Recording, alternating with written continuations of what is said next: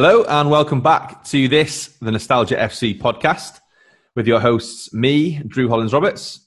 And me, George Thomas. This is the podcast where we delve deep into the recesses of footballing history and obscure players. So each week we'll get a guest on to name their favourite starting 11. That could be from stars we see on the TV or just someone they played with in Sunday League. They will then name their super sub, their favourite manager, their favourite kit, and their favourite stadium. Yeah, and this week's guest is a previous name mentioned on a podcast. He appeared as a centre back in the first episode for Owen Quilter. It is the one and only Harry Thomas. So before we go into Harry's team, we have to address something that's happened in the world of football. Now, we said we wouldn't do this. Yeah, we said we wouldn't do this to ourselves. We said we weren't a current affairs football podcast. However, George, can you please explain the huge news that's occurred to you that you were a massive part of, actually? Yeah, so my boyhood club, Wrexham AFC, have now been well. It's not fully but gone ahead, but basically the Supporters Trust have uh, allowed it to go ahead for Ryan Reynolds and Rob McElhenney to purchase the club which is insane. Like actually insane. I can't believe it. It is absolutely mental. A lot of people are going mad about the Ryan Reynolds aspect of this, but I'll be completely honest. I am more excited about Rob McElhenney because oh, 100%, always sunny, yeah. it's always sunny in Philadelphia is hands down my favorite television show of all time. If not for this football podcast, I'd probably try and do an Always Sunny podcast. Because he's actually so so. A little insight here. I was part of the uh, Wrexham Supporters Trust, still am sorry, who owned the club previously before these two. And we got to watch a Zoom call with them where they did like a pitch uh, to us about buying the club. And then I think 75% had to be for it in the vote. But Rob McElhenney seemed like the one who was more devoted to it and he really wants to throw himself into this, which is really interesting.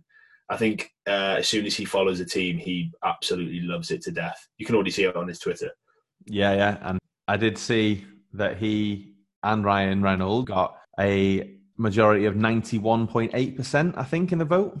yeah, is... I and I will as much as much as it was amazing being part owner of your boyhood club, I will 100% say I voted for it because this is a once in a lifetime opportunity. Even if they weren't, you know, big Hollywood stars, the way they spoke about it and what they wanted to do and the money they're going to throw into it is just going to help so much. So yeah. yeah. Yeah, it's amazing the video they released in Ryan Reynolds saying Ivor Williams in a Irish accent for some reason. And he says Evor, doesn't he? Yeah. Evor, that's what he's saying it. He's not saying it in a Welsh accent. yeah, it was a hilarious video. Uh, obviously, at the time we're recording this podcast, it is fresh news. By the time you yeah, it happened yesterday. by the time you all hear this, it will be about two weeks old. But yeah. Yeah, it's big news. Big news for George. Me, um, me and sorry, two weeks ago, uh, guest my dad also bought Aviation Gin, which is Ryan Reynolds Gin Company to celebrate. There you go. So George go. is going to go and next some Aviation Gin whilst we crack and we'll on. We'll be right back. we'll be right back with the podcast. the Nostalgia FC for Harry Thomas. So without further ado, let's bring him in. Harry Thomas, how you doing? Hey, I'm I'm very good, thanks. I'm excited to be a guest on my favorite podcast. Oh, favorite podcast, high praise. That's nice. Even though we slated you on the first episode, I appreciate you did. You did. I, I can look past that. I say we. It was exclusively me, but I'll stand yeah. by. yeah, there's also I, if people don't remember as well, Harry was the the person who created the assist to the assist, which uh, is a big thing. That actually got me and Harry a mention on the Peter Crouch podcast, where I sent it in as an email for them to discuss and then they ended up backing Harry up, which I didn't really see happening. But yeah, there was two out of three of them backed me. The one that didn't back me was actually Peter Crouch, wasn't it? Yeah. But, um, Chris Stark did call me um, a shithouse and a cocky little prick. Um, so um, that's uh, proud moments in my life. I mean, he knows you well. Fair play. Yeah. Great praise from uh, a, a radio personality. Right, so Harry, big football fan. Who do you support? Support Manchester United and Wales. Perfect. That is actually the second of four guests we've had that are United and Wales fans. So need to get some uh, a better pool of selecting people. nice one. So, um, yeah, big United fan. We all know that. Big Wales fan. We're all on board with that because we are too. So we really appreciate that. So Before we dive in to the actual bulk of your team, can you please tell us your formation? All right, so I've gone with the formation that I believe is the best formation in football, uh, with the four-two-three-one. I believe it gives Nice. stability on defense and extra options in attack. You are the first person to only have one striker, which is interesting. Yes, I, I've always been a fan of just having one striker and three kind of attacking midfielders, or one central attacking midfielder and two, the other two attacking midfielders, kind of like wingers, sort of thing. I was going to say they're more wingers. Than Yeah, yeah. Right. So we'll uh, we'll do as we always do, and we'll start at the back. So do you want to tell us your goalkeeper, Harry? My goalkeeper is Owen Quilter. right, so um, in the first podcast, in the first podcast that you did, he put me in his team, but that is not the reason I've put him in my team. He, I've put him in my team because he is an absolute cat. Um, he mentioned that I was in his team because um, he'd never had so many clean sheets before, but I could also say the same about him. I've never had so many clean sheets um, playing anyone else other than him. Um, sometimes I even purposely let people get past me just um, so Owen has something to do because I'm confident that he'll always save it. That's a Aye, blatant that's lie. a that that's a lie. If we didn't play for the same team, we might let you get away with that, but we do. no, I'll uh, I'll back you up on that one. And a sneak preview to my team when that episode comes around. Owen Quilter also appears in my team because, as Harry said, he is a cat, and if you were looking at him, you wouldn't think this guy's a good goalkeeper. no offense, Owen. No, I mean it is offensive. Uh, but when you see him play football, it is absolutely unreal. Useless with his feet, can't kick a ball for Toffee, but kick a ball at him and it will not go past him. It's unbelievable what he can do in a goal. It's ridiculous reflexes, isn't it? Yeah. Yeah, well, mad. w- with Owen, I found that um, he does something that not many non-professional goalkeepers do, in the fact that he is always happy to use any part of his body to save the ball, whether it's his face or his, you know, any, literally anything. Yeah, That's resulted in a lot of broken noses for Owen. that is true. We referenced that on his podcast as well. Yeah, I think that's a fantastic choice for a goalkeeper, and not Yeah. enough, not enough people in this world know about the wonders of Owen Quilter as a goalkeeper. Yeah. And as he calls himself, El Gato, which I believe means the cat in Spanish. no one. Just so we just address this, nobody gave him that nickname. He gave it himself. I was going to say I didn't even know it meant the cat. To be honest, I just sort of went with it. I only know that because uh, he on Twitter his name was El Gato for a while, and he put a cat emoji next to it. So I made an assumption that's what it meant. Ah, there you go. Right then, Harry. Detective skills. Great start with Owen Quilter, podcast alumni, big fan. Who's your right back? Right, so I've gone with a man from Newport in Chris Gunter. Ooh, So the first Wales game that I ever went to uh, was Wales versus New Zealand in 2007. And that was also the game where Chris Gunter made his debut for Wales. And that was in Wrexham at the racecourse. Uh, so I believe, yeah, finished 2 2. Craig Bellamy scored um, both of our goals, I think. Um, and we had, we had, there was a good crowd there. I think there was 7,000 of the 10,000 capacity. Oh, you were one of them, Drew. yeah. Fun fact: me and George were also at that game. Yeah, I was going to say. um, but it's also the only game that we used that um, white kit with the um, one shoulder was green, the other shoulder was red, wasn't it? And I Yeah. absolutely love that kit. There's a Kappa kit, wasn't it? Yeah, lovely. Yeah. Oh, no, what was it? champion. I think it was champion, yeah. Yeah, sorry, my mistake. It was champion. Yeah, it was Um, lovely kit. That. Yeah, so Chris Gunter has then gone on to make 98 caps uh, for Wales, and he is now our most capped player. And actually, we, we play, is it tonight that we're playing Finland? As of the day this has been recorded. It is. Yeah. Um, so if he plays tonight, he goes on to 99 caps, and I hope I hope he does make it to 100 caps because w- Wales are the only home nation that don't have a player with over 100 caps. Is that right? Yeah. There you go. That's a good fact. That And, his you know, in- the same in the same game, I think I think Wayne Hennessy came on at half time to make his debut in that same game because Danny Coyne started that game. Danny Coyne. Danny Coyne. Yeah, that's a great choice. My favourite ever story about Chris Gunter at the Euros against Belgium, 2 1, Yeah. 88th minute. And if you've ever seen the uh, Don't Take Me Home documentary, it's a great documentary. I'd recommend it to any football fan, even if you're not a Wales fan. Just watch that and it'll show you why it means so much to so many people in Wales. But the Chris Coleman stood on the sideline as Chris Gunter gets the ball on the wing, and you can see him mouth, "Don't you cross that fucking ball, Chris." And obviously, he does cross it. Sam Vokes bangs in the header. We go through the rest is history. But yeah, love Chris Gunter. Obviously, he's um, a big part of that little. Uh, yeah, he's a big part of that little uh, click in the Wales squad with Hennessy and Bale, all the old guard, the golden generation of Welsh football. So hopefully, he can help bring on the new generation of Welsh football. Yeah, great choice, Harry. Great choice.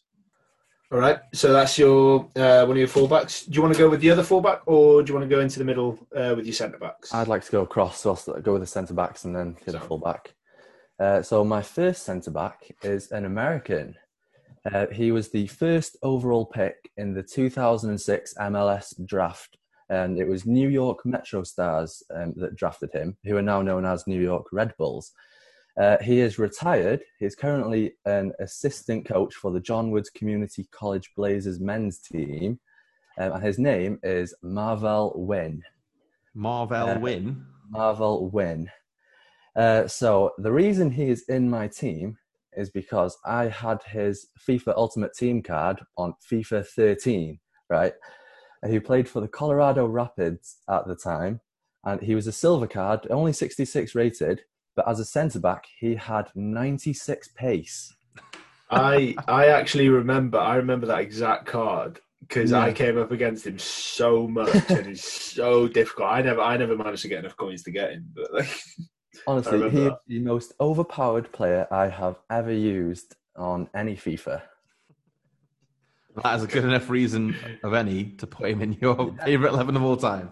Also, a fun fact about him his dad, also named Marvell Wynne, was a Major League Baseball player.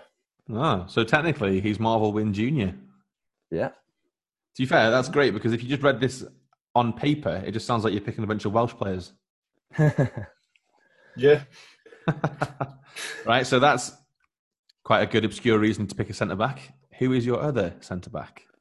Right, so I've gone with John Terry, but not for the reason that he was a good centre back, um, as I actually do think he is an overrated centre back. Okay. Fact, I, I, would not even put him in the top five um, centre backs in Premier League history. All right, let's go on a little. Let's go on a little tangent here. Who are your top five centre backs well, I could name even three United centre backs that have been better than him. Go on, I want it. I want, I want it. Okay, the top list. five. So I'll go Jaap Stam, Nemanja Vidic, Rio Ferdinand. We go with Tony Adams and Sol Campbell, and I think they're all a full league above of what John Terry was. All right. Um, I assume you mispronounced. You lost me at Sol Campbell. Yeah, you, mis- you mispronounced Virgil van Dijk in there somewhere, but we'll let you off. Ah, he's not done enough. Yeah, he's not done enough. I think in the future he'll be in there, but not yet. Right. So why is John so, Terry in your team? I can right. guess the reason, but I want you to. Did either of you watch the 2008 Champions League final? Oh my god! No, Harry. Please explain what happened. right. So the game finished one-one um, after goals by Cristiano Ronaldo and Frank Lampard. Uh, so it went to penalty shootout, and Cristiano Ronaldo missed the third penalty in the game. So by the time it got to the fifth penalty, it was 4 4, and John Terry had the chance to um, score the winning penalty for Chelsea. But he slipped, shanked the penalty, and hit the post. Um, and that put the penalties into sudden death. So Anderson and Kalou both scored. Um, and then it was up to Anelka to um, bring it to the next round of sudden death. But Van der Sar made one of the best penalty saves I've ever seen and at the end of that, you saw John Terry crying his eyes out. And I've never taken so much pleasure from watching a grown man cry. I could watch it all day long. So for that reason, he is in my team. You oh absolute savage. Oh my word! I, do, I can I can clarify as well. That was one of the greatest moments I ever watched football. Is just watching him slip, and that's like that's horrible, horrible enough, to say about another player. But not enough people talk about that slip. Everyone goes on about Gerrard's slip, which fair enough was yeah bad, costly for the league. But to be fair, the league was already gone at that point. But the Terry slip yeah. was underrated as a slip in football in history.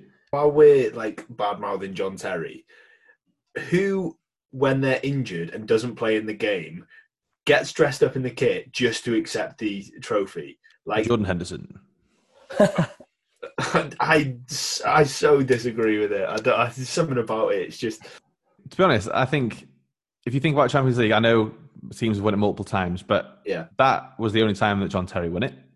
And I, I, he gets a lot of stick for it, but I'd be honest, I'd do the same.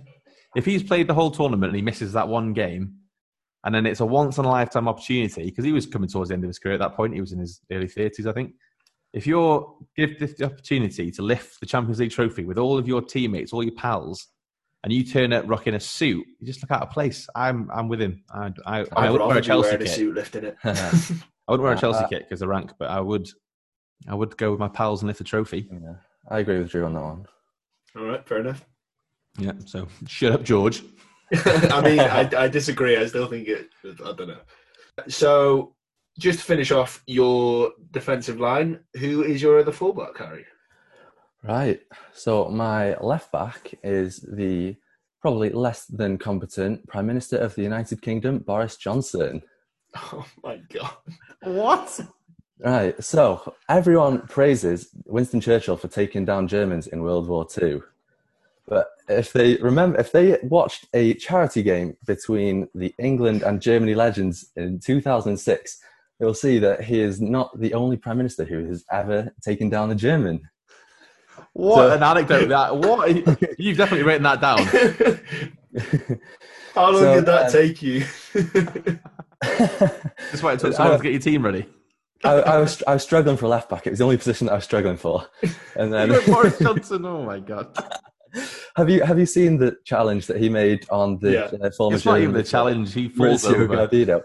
But do you know what? He actually, like, a quote by Boris Johnson afterwards was, There was no malice in my actions. I was going for the ball with my head, which I understand is a legitimate move in soccer. Well, he called it soccer. he did call it soccer. Of course, Oh, he did. Yeah. Uh, Well, Uh, that's the first Tory we put in a team. well, that we know of. That's true. Yeah. I, I, I mean, it's a fantastic uh, football clip. I'll give you that. I don't know. If, I don't know if that makes him a left back, but he was wearing the number 10 shirt at the time, but when he made the challenge, he was playing in left back. What do you reckon was the better um, sporting moment in uh, for Boris Johnson? Was it that, or have you seen the rugby one Yes. when against it the little kid where he just Yeah. like, stiff arms him out of the way? it's either that or the zip line where he gets stuck in the middle. That was a good one. oh God, yeah. Imagine if later on, after seeing all those moments, imagine then still voting for him.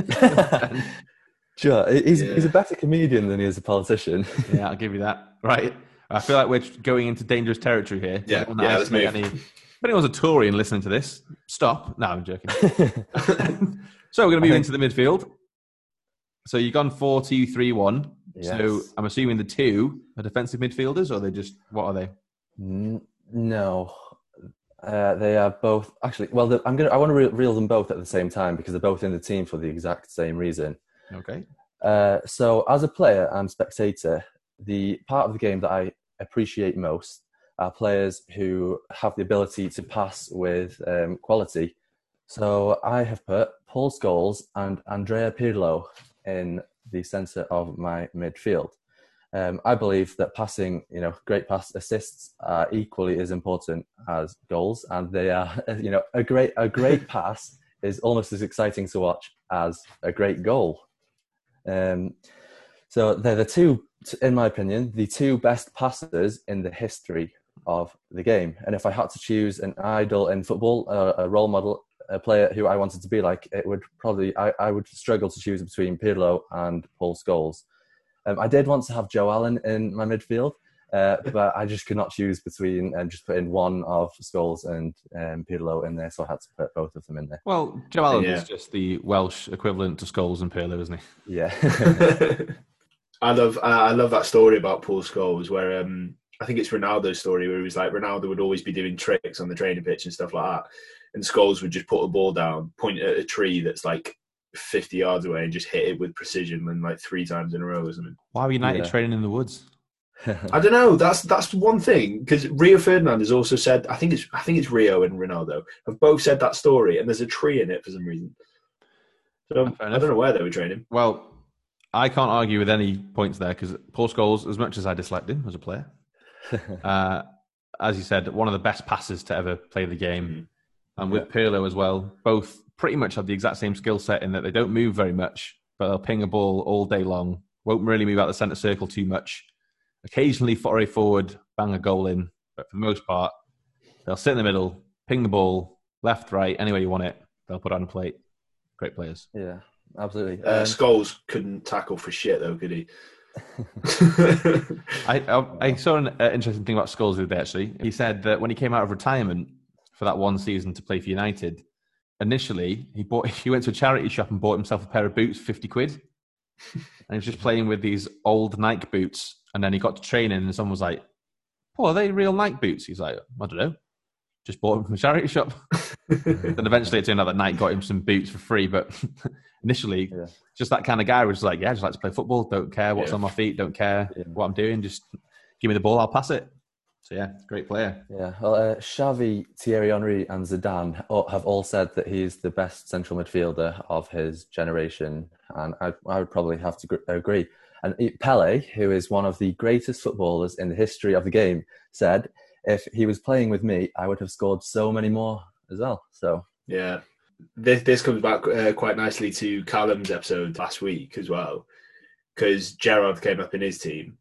You said between in that uh, debate of you know who's the best midfielder, Scholes, uh, Gerrard or Lampard. You said Gerrard, and I know it makes sense that we go for our own players, but I absolutely say Scholes, and I think Scholes is so underrated as well when people talk about sort of midfielders and some of the best midfielders in the world. Well, that's the exact point that I made, wasn't it? It was that Yeah, you can you can this argument will never die because fans of United, Liverpool, and Chelsea will never not back their own player. Yeah. I can see the benefits of Paul Scholes. I think he's a great player, what he did, but he was more of a one trick pony almost. Not that the one trick he, can do isn't amazing because it is. I agree, one of the best Yeah, passes the- ever. But then, that's the other thing because they're they're completely different players, aren't they? yeah, exactly. That's why I don't think it's a fair comparison. Same with Lampard as well. Yeah, exactly. They're all different players, you know. Just so happened that Gerald was the best one. Anyway, um, so Andrea Pirlo, any particular team he was playing on, or just his whole career? His whole career. I, with with Pirlo, I feel like he was underrated because players who play with the style that he plays in, well, stats don't benefit them because even if they don't get many goals, even if they don't direct get many many direct assists, like it's the plays they make building up to the goals that are like I I just love to watch. So even though like stats for players like Pirlo aren't that great, he's still one of the most entertaining footballers that I, I've ever watched. Yeah, I think it brings up an interesting debate, really, of whether you consider stats to be important when you reflect on a player's career. I personally don't, because I know that some of the best players to ever play the game necessarily their stats aren't as good. But if you told me now that, like, if you're comparing strikers in the Premier League and you had a choice between like Jermaine Defoe and Romelu Lukaku, maybe this is a bad example because I don't know the exact stats, but let's say Lukaku's got more goals, you wouldn't then say who's a better Premier League striker. You probably wouldn't say Lukaku, you'd say Defoe because Defoe has been around, done it everywhere, whereas Lukaku did it for a few seasons and left. You know what I mean? So I think the stats can be misleading sometimes. So I agree with what you say with Pirlo, where the stats don't reflect on how good he was, considering he won multiple Serie A titles, multiple uh, Coppa Italias. He won the World Cup for Italy. Yeah, he was a big played a big part in Yeah. that. um, I think a lot of people forget about Pirlo is that they just consider him a Juventus player when really he did most of his work Yeah, AC Milan in one of the best teams I've ever seen with like Kaká and Dida, Cafu, Pirlo, Gattuso, Seedorf. That team was incredible and he was obviously a big part of that team. So yeah, amazing player. Yeah, you do lose. You do lose players like Pirlo and that sort of thing because obviously the strikers get a lot of the glory, don't they? Yeah, for sure. But you can't you can't win titles and like be the best te- sort of teams in the world without players like him. yeah, totally agree. uh, absolutely. Right then, centre mids in the bag. Where we going? So we'll go for my right winger. And I have got someone that we have played with in Aled Osborne. Aled Osborne. Go on Al. Right. So he plays out wide, but he covers the whole pitch. I've never played with someone who does as much running as him in my entire life. He's an absolute engine and does not stop. You know, whether we're winning 5 0, whether it's a close game, whether we're losing 5 0, he does not stop running, putting everything he's got into it. Plus, um, he does cover well for me when I do the drift forward sometimes because um, he can get back a lot faster than I can. You say Aled covers up a multitude of sins in our six-a-side team, and like you said, he's very much the James Milner character in that he'll play anywhere, plug him in anywhere, and he'll just run all day. Yeah. So um, in the six-a-side games, I do I do um, like shouting at players quite a lot, and he is he's a good one to shout at because he'll do whatever you tell him to do. He'll run wherever you tell him to run um, so I can make him do the running that I'm supposed to be doing. Yeah, Aled, a very loyal servant, is currently on loan in Australia. So if you listen to this, Al, we love you. Take take care out there, boy. With with Aled as well, he cannot finish at all. I remember it was quite a, a long time before Aled scored his first goal for our six-a-side team, and the goal that he did score was just caused by him running because he just kept running and everyone else stopped, and then he got the ball got one on one with the keeper, which he'd done numerous times before that occasion. And then that one time, slotted it in, and we all went mad. I loved it. I remember uh, with you, or because you were the only one that was scoring for um, our team for a while, you just told everyone to just hit it. And then I think you regretted that quite a lot after you said it because the, the shots would go everywhere. Until I took a shot. Hey mate, you scored some wildies in there. Anyway, let's not get let's not get off topic, right? So Aled the Wonder Boy on the right wing. You going left wing or you going cam? I'll go cam. I'll go cross. So my central attacking midfielder, one that you could probably have a thousand guesses and you would not guess. I've gone with Krkic Bojan, the former Barcelona and Stoke player. Is that you say it? Krkic? It's, well, it's spelled K R K I C. Yeah. Yeah, I just I've never I've never known how to spell to. Uh, I just know him as Bojan, to be honest. so he currently plays for Montreal in the MLS, uh, but I actually think that he is one of the most underrated players that I have ever watched. Uh, so he made his debut at 17 years old when um, when he was playing for Barcelona. He actually replaced Giovanni dos Santos in that game, I think. Who went then went on to play for Spurs. Um, but he played 104 games for Barcelona. He played for Roma 33 times, Milan 19 times, Ajax 24 times, and he played in the Premier League for Stoke uh, 74 times. And I don't think you can play for those teams, barring Stoke, without um, being a great player. But even when he played for Stoke, he was their best player by a mile, and I, I always found him exciting to watch. You know, he was one of those players who could take players on with skill. He could pass, he could finish um, yeah, I think I think he actually did make one appearance for Spain as well before he then switched to Catalonia for a few games.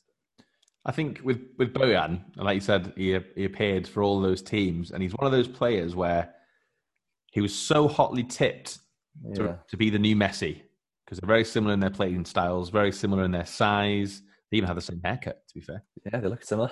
yeah. Yeah. So I think when Bojan broke through, everyone was like, "Oh, this guy is going to be the next thing." So then when he left Barca and, like you said, went to Roma, Ajax, and all them, and Milan, they were all taking a punt on him on the off chance that he became that player. If that makes sense. And then he never really worked out for him, did it? But I agree what you say. He's obviously an excellent player and technically so gifted. Just one of those players where it's what could have been you know, yeah. could have been that world beater, yeah. just never really worked out for him. Yeah. Well, one thing, I, one thing we do know though is he can do it on a cold, wet, rainy night on so. Therefore, better than Messi. There you go. Exactly. We know that Messi can't. Well, we don't know that Messi can't do that. Yeah. yeah, I rate. I rate Bojan. He was um always a good signing on FIFA career mode when he was young. Yeah, he was. He was, he was cheap, and his his thing went up pretty quick his uh, rating went up pretty quick. Yeah, Bojan, good choice. Currently playing for uh, Thierry Henry. Yes. There you go. Oh, God, yeah. I don't really know how well the Montreal are doing at the minute, but I assume they're doing better than Thierry Henry was doing at Monaco. Not hard. No. so we've got your two of your uh, sort of attacking midfielders slash the two wingers. Uh, we've got the right wing, we've got centre attacking mid, and what's your left wing? So my left wing um, footballer is a player called Tom Walker, who currently plays for Harrogate Town in League Two. So he started his career at Bolton, um, but when I was at the University of Salford, he was also playing for Salford City, and he was actually born in Salford as well. Um, so the fans absolutely loved him. Um, so I had yeah I had a season ticket, um, so I went to watch them pretty much every week. And yeah, he was he was definitely by far my favourite Salford player. Again, you know he could pass, he could cut in and shoot from the left hand side. He's just uh, such an entertaining player to watch. Nice. I to be honest, when you first said that, I thought you meant the big Singer. Scottish singer. Yeah. I was like, I didn't know he could play football. Doesn't strike me as the kind of guy who's playing on the left wing for sure. I love as well having having those players for like a, a smaller side that like not obviously everyone would know about, but that you you watch them and you can tell that they have class. Like I love that sort of thing. Like when I watch uh, players playing for Wrexham who are like better than the rest of the team, it's just there's something about something like that. Then you know that not everyone knows about them, and they're obviously not a not a household name. Yeah, definitely. The lower league is it it has so many talented players that are just waiting for that chance to shine. So yeah, it's nice that you put him in there. If you ever listen to this, Tom Walker, shouts out to you. Hope you're doing well. right then, so there's your supply line. Who are they all feeding the ball to score the goals? Right, so I was stuck between two for my striker. Uh, so the one I didn't pick was Christian Benteke. Oof. So Good choice, I'm when, when, when I was in um, when I was in school, secondary school, I think I was probably around year eight or nine at the time. I had this really weird obsession with Christian Benteke. Um, like uh, How when I- weird we talking? uh, Do you know where he lives? maybe okay, maybe not that weird. But every time, like on the school playground, when when I scored a goal or something, I'd just scream the word uh, Benteke. And I even like uh, so we had to do an art project in year nine, and it was just a portrait of any person that we could choose from.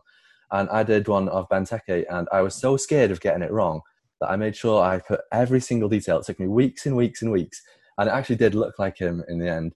Um, but yeah, I even bought Aston Villa shirts and everything. Um, It sounds sounds a lot like you didn't pick him because there's uh, some sort of lawsuit against you with Christian Benteke. Yeah. I didn't pick him because he he broke my heart and smashed it into a million pieces when he went to uh, Liverpool.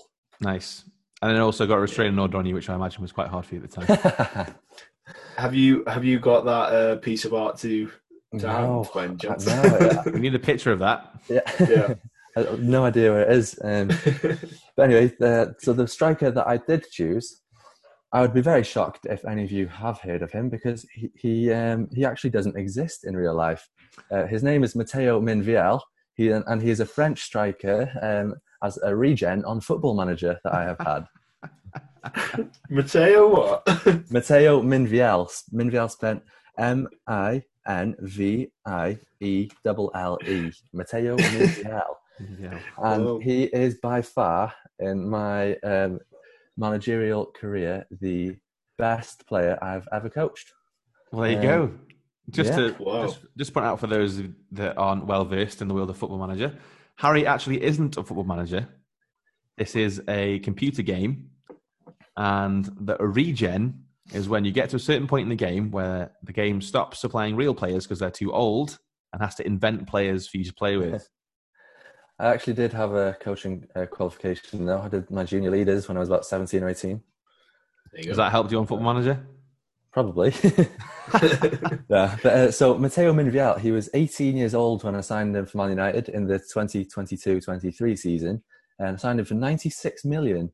And since then, he has gone on to play 305 times and scored 208 goals and fit, got 52 assists in the Premier League. And um, Where did you sign him from for that much? It was a French team. I think it was FC Nantes, Nantes, however you say it. I've seen. They got a good payday, didn't Yeah, yeah. Definitely not Nantes. Apologies to any French listeners. Including your fiance, Drew. including my fiance, yes. Shouts out to Olinka production team. She is French for anyone who doesn't know that. So I can so yeah, I can pronounce some words and I can tell you that it's definitely not Nantes. but yeah, um, I've actually now moved on to Football Manager 2021. Um, uh, so uh, it's actually a very sad time for me because I know that I'm never going to um, get to use Matteo Minvielle ever again. well, this podcast can be dedicated in memoriam to your regen of Matteo Minvielle. Rest in peace, Matteo. That is actually a first on the podcast. Then the I first player that doesn't actually exist. Yeah. Well, you said you wanted kind of obscure players. Oh no, I mean, hey, I'm, I'm absolutely up for it. Yeah, yeah, we're absolutely here for it. You've isolated um, the listeners over the age of forty, I reckon. They're all like, "What the heck's he on about?" Yeah. Hey, that's fine. I mean, where do you go from Matteo Minvielle if you're looking for a goal off the bench? right. Um, I think you mentioned it briefly earlier, but Sam Vokes is my super sub. Yes. I, I could not I could not put anyone else in there purely from that game on the on the first of July in 2016, where he came on in the 80th minute when we were two one up in the quarterfinals of the Euros against Belgium, and um, as as you mentioned, um, Chris Gunter had the ball on the right hand side after a really nice pass uh, from James Chester. And yeah, Chris Coleman screamed, "Don't cross that fucking ball, Christopher!" um, obviously, the rest is history. yeah. You know, yeah. I, do you know? I remember. Although I believe that Hal Robson Kanu's goal was probably the yeah, the moment of the game, uh, that uh, Sam Vokes goal gave me such a warm feeling inside. I was I was actually crying my eyes out like afterwards, and I, I'd say that's the happiest I've ever been in my life. Yeah, yeah, Yeah. It's it's it's also with the with the Hal Robson-Kanu goal. He scored it, and yeah, it was an incredible goal. The absolute scenes when that happened, but you still had that little sort of doubt in your. Well, I know I did. I'm assuming most Wales fans did in their in their minds that you know this actually might still might not happen. And then when that goal went in, you, it was just like relief, like yeah. absolute jubilation, everything. I remember because I remember I cried after that. Well, Absolutely. It was it was weird because we were winning two one in the uh, 80th minute, and you know obviously we didn't want to concede, so they bring on a striker. So, um, but the only thing I could I kind of like assume is that they wanted to, to bring him on so he could like hold the ball up, shield the ball, you know, take it to the corner and things like that to try and waste time. Um, but obviously the um, result turned out better than we expected when we saw him coming on. yeah. God, yeah. Big Sam Vokes, not known for a, being a goal scorer, to be honest. For example, for Wales, he's played what sixty-four times. I think he scored eleven goals for Wales, which isn't the best return you're ever getting from a striker, but he's he's decent. That header, he's all one of those players that promises so much, and you look at him and you think he can score headed goals for days, and then he just doesn't. I think he scored something like 55, 56 goals for Burnley um, in his time there. He did, but he did play 230 games. Oh. And then for Fair enough. Stoke, he's been there a couple of seasons, 53 games, eight goals. That, yeah, for a striker, for an out and out striker, that's not the greatest return, is it? It's not, but like you said, cult Welsh hero.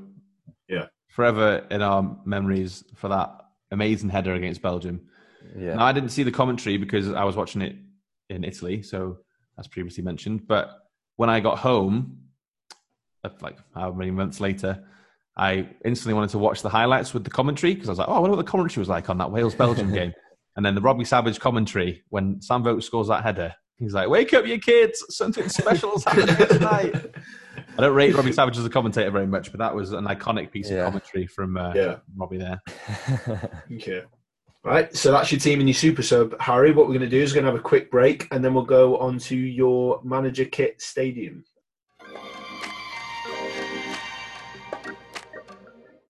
Right then, Harry, we've got your favourite 11 uh, plus your super sub, but we need someone to bring that team together and manage them. So, who is your manager? Right. So again, I was stuck between two people on this. So I was stuck between Sir Alex Ferguson and myself. Uh, but to help myself decide with this one, I, I actually thought, um, you know, when you've got the greatest manager of all time um, in one of your choices, you can't really choose the other one. So for that reason, I've gone with myself. I knew, I knew that was coming. I knew that was coming. so um, if every manager in the world used my tactics, signed the same type of players as I do, I believe they would all improve their teams.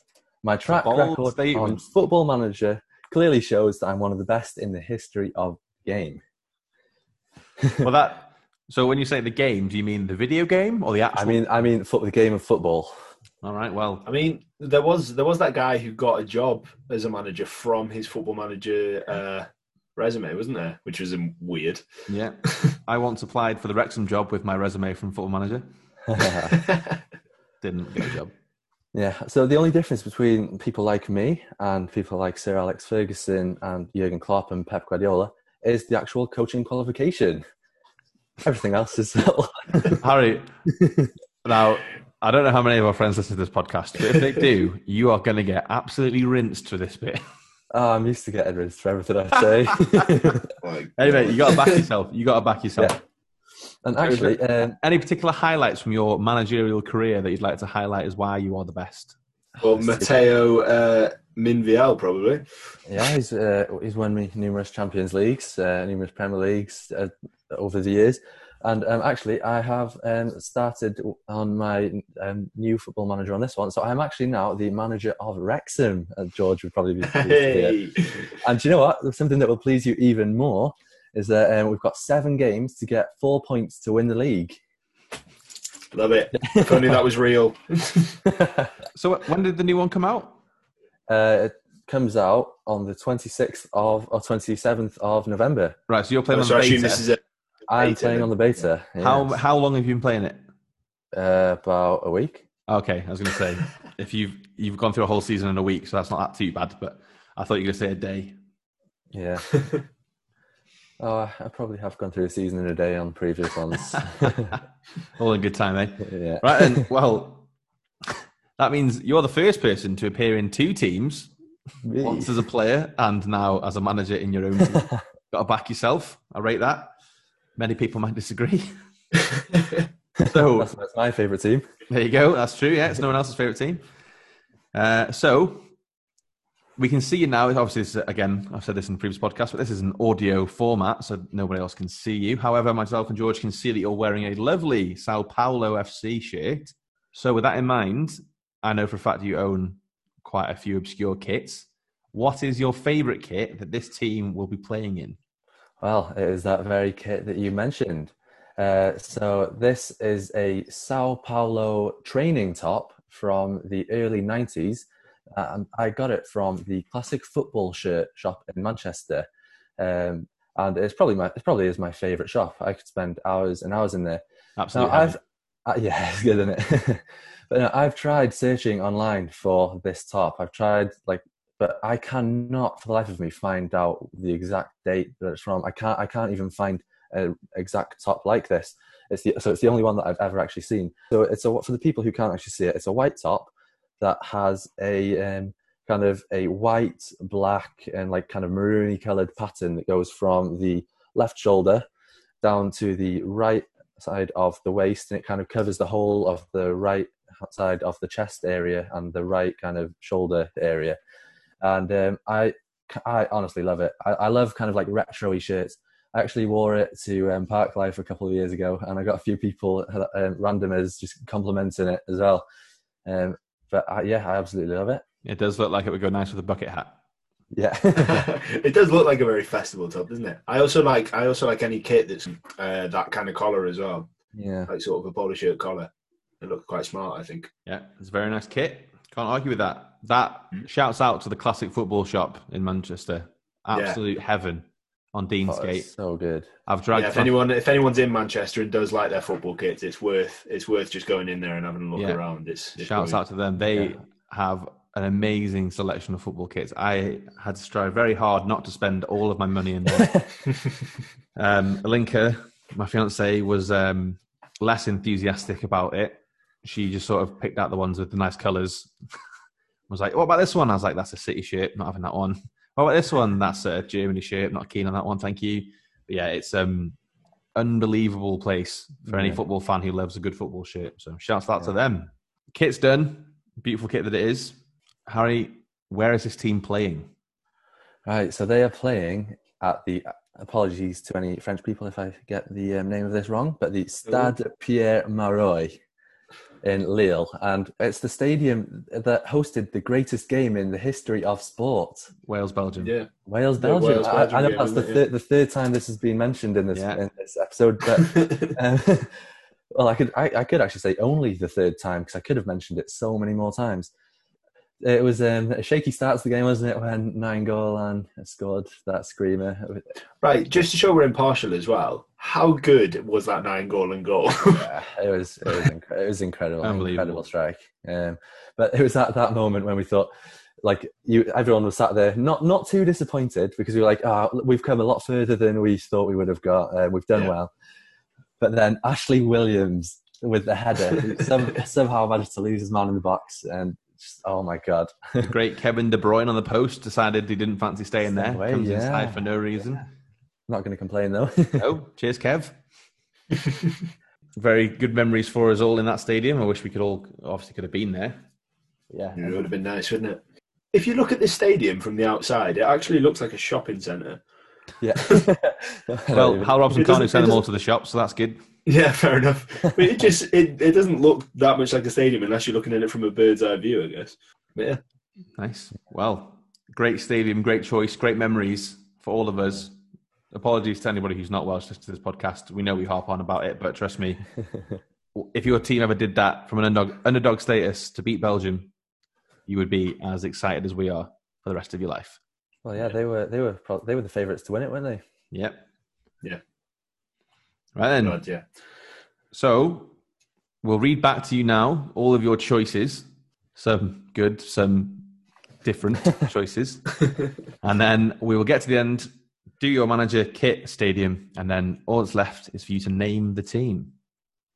So, Harry, you've gone for a 4 2 3 1 formation yes. with the great El Gato Owen Quilter in goal. Your right back is Welsh legend Chris Gunter. Your centre backs are a pairing of Marvell Wynne for his FIFA 13 card, where he had 96 pace. John Terry, because he missed a penalty in the Champions League final, which helped United win. And left back, you've gone for the Prime Minister Boris Johnson for his ability to take out German people on the wing. just love that.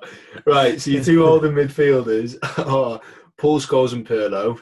On the left, we've got Tom Walker, who was your favourite player from Salford City.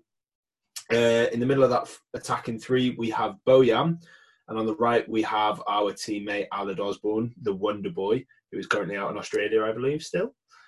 And up front, although I would have loved it for it to be, you know, the guy you stalked for however many years, Benteke, and you know drew a picture of him. It's not. It is a made-up player, or not a made-up player, one that Football uh, Manager made up of Matteo Mendiel. Your super sub is Big Sam Vokes. So your super sub is Big Sam Vokes. All of these players are being managed by, in your words, the greatest manager of all time, Harry Thomas, which of course is you. The kit is a Sao Paulo training top from the early 90s, and the stadium is the location of the famous Wales victory against Belgium, the Stade Pierre Mauroy. Good pronunciation there, like that. yeah, you pronounced that better than I did. There you go. All that's left is to name your team. All right, so with my team, I don't know if you've noticed, but there's there's not that many players who possess great pace. There's only a couple. So the name of my team is not fast, just furious. Great name. Love it. Love Great it. Name. that was not fast, just furious. You were Harry Thomas. This is Nostalgia FC. Thanks very much, Harry. Thanks Cheers, for having Harry. me, guys. It's been a pleasure.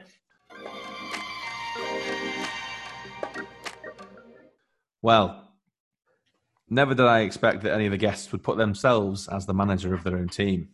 Yeah, it's uh, crazy, especially when you're up against Sir Alex Ferguson, possibly one of the greatest managers in in football. But absolutely, and then to compare yourselves to him, Klopp, and was it Zidane? Who else, whoever else he compared himself to, and basically said that the only difference is they have their coaching badges. yeah, it's uh, it's big headed. It's uh, it's a bold statement, and you know, I guess we'll never know unless he does go on to manage. You know, yeah, a big side. But just to clarify as well, Harry is 22 years old, so there's quite a lot of age gap between him and those managers he listed up as well. Yeah, a lot of experience difference, isn't there? Yeah, absolutely. Which is very true in the team he picked as well. So obviously you've got a, a few amateur players in there. You've got a few virtual players in there. And then you've got some of the greatest players of all time. What an eclectic mix. And then the Prime Minister just chilling on the left, left back. Yeah, that is a bit of a left wing choice. Way, thank you. God, that's uh, yeah, there's a bit out there. Definitely. Honestly, honestly, I love Paul Scholes to pieces. If you ever played FIFA on whatever FIFA it was, Marvell Wynne is probably you know the rock of that team. honestly, insane. Well, I'm really enjoying the fact that if you played against this team, it'd be really easy to get through the back because Harry's inclusion of John Terry slipping, it would just be anytime you go near him, he'd slip. so it'd be really easy to score Yeah, but then, this team. but then Marvell Wynne with his 96 pace. That's true. is, just He'd sweep it? up, and then Yeah. Owen Quilter would save it anyway. Yeah, true. And Boris Johnson would just take you out, red card. Yeah, that's, that's true. And then taxi for it. Right, so the uh, forward line, interesting. So you've got amateur player, player that Yeah. had it all but never really brought it all to the table, player that played in the lower leagues, and then player who was invented by Football Manager. Yeah. And like Benteke was almost in that, and I, I am determined to see if we can find this picture that he drew of him that he Yeah, put so much that. detail into. We need We that. need it. Knows Harry well and knows a way to find that picture, please do, because I would love to see Harry's art skills, especially when Yeah. painting Christian Benteke. God, yeah. Yeah. So obviously, very apparent in all of that that Wales is a big part of Harry's life. Yeah. A lot of mentions of the Welsh football team, Chris Gunter, Sam Vokes, himself, and then obviously the stadium purely picked because that's where Wales beat Belgium, which is uh, Yeah. obviously a great memory, and we have spoke about that in length, so you won't go in that to that again. Yeah, I was going to say we'll try we'll try and stop speaking about that game at some point, but uh, Yeah, it's absolutely. hard. Yeah, I do exactly. It's one of them? But yeah, fantastic team.